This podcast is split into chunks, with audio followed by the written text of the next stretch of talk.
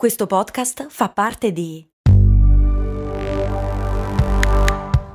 Voice Podcast Creators Company. Se a volte ti senti così, ti serve la formula dell'equilibrio. Yakult Balance, 20 miliardi di probiotici LCS più la vitamina D per ossa e muscoli. I gatti hanno il tasto per metterli in pausa. Perché? E qual è? Cose molto, cose molto, cose molto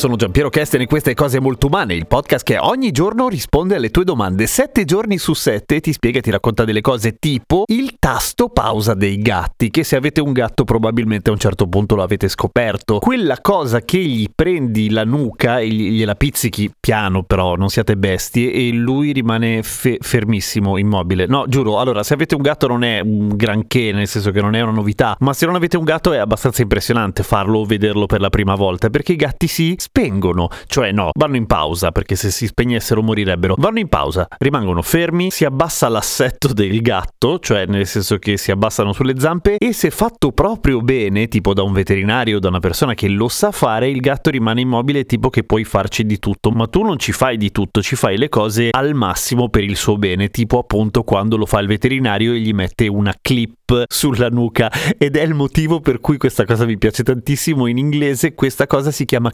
clipnosis, cioè l'ipnosi con la clip. Beh, si capiva. Come mai lo fanno solamente i gatti? Ecco, non lo fanno solamente i gatti in realtà, ci sono un sacco di animali che lo fanno, roditori in generale, gli scoiattoli, i topi, ma anche i porcellini d'India, che non sono porcelli neanche un po' ovviamente, e in certa misura persino i cani e ovviamente un sacco di altri felini. Come mai succede questa cosa? Beh, l'utilità è abbastanza evidente, ci si arriva abbastanza al volo. È da lì che i gatti vengono presi dalla mamma gatta, cioè quando li porta in giro, quando porta in giro i cuccioli, li prende dalla nuca. Ed è sano che un piccolo animaletto con 5 rasoi per zampa non si dimeni quando la mamma lo tiene di fianco alla gola, ma che resti fermissimo. È quindi normale che ci sia un tasto pausa proprio lì dietro. Ma questo non è un tremendo svantaggio nella lotta? Sì e no, nel senso che in realtà il collo è di per sé un punto estremamente debole di qualsiasi animale in realtà, per cui se un predatore e o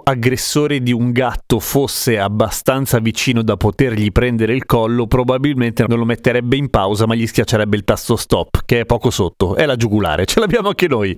Nel senso, nell'ottica di un predatore è antieconomico mettere in pausa il gatto, a quel punto lo fai fuori, anche se sei anche tu un gatto, nel senso, durante la lotta. E invece dal punto di vista del meccanismo, che cosa accade all'interno del gatto? Niente, è un riflesso parasimpatico, per cui quello che fa chi lo sa fare e non fatelo a casa per una serie di ragioni che poi vi dico, fondamentalmente gli va a pizzicare il nervo proprio sotto il cranio, sotto se fosse in piedi, però insomma dietro il cranio, visto che il gatto non è in piedi, giusto Gem? E questo appunto induce un riflesso parasimpatico, cioè diminuisce il battito cardiaco, rallenta il respiro, i muscoli si rilassano e tendenzialmente il gatto è davvero più tranquillo, nel senso che non si sa molto di come funziona, ma sono stati studiati quali sono anche gli altri effetti sul gatto e il gatto non sente dolore e non sta male, cioè alla fine glielo fa la mamma, tutto sommato. Ora perché si dice giustamente di non provare voi a caso a mettere il vostro animale in stato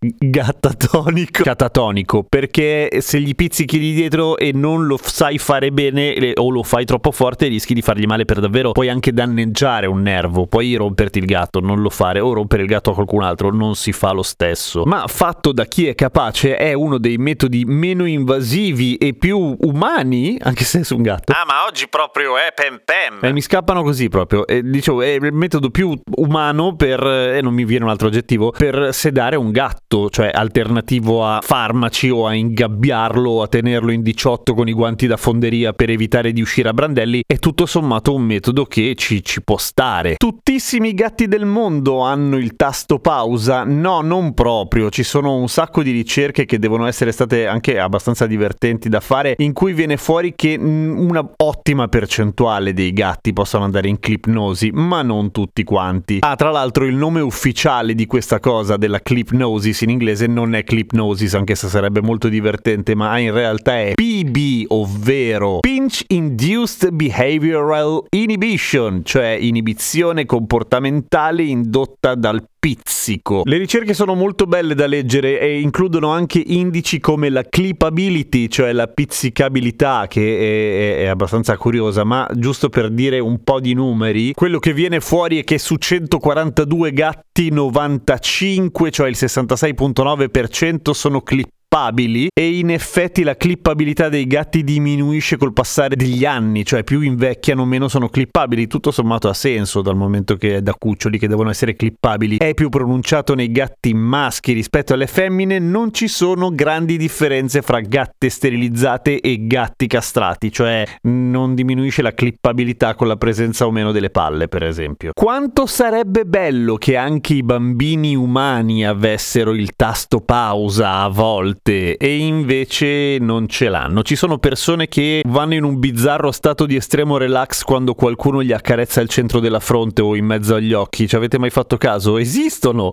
E su quello però bisognerebbe, bisognerebbe fare una puntata su quella roba lì. Magari facciamo una puntata su quella roba lì. Condividi questa puntata dalla tua piattaforma di podcast preferita a quell'amico o quell'amica che è matto per i gatti e digli uè ascolta qui guarda cosa ho scoperto. Ma soprattutto clicca segui a cose molto umane sulla tua piattaforma di podcast preferita.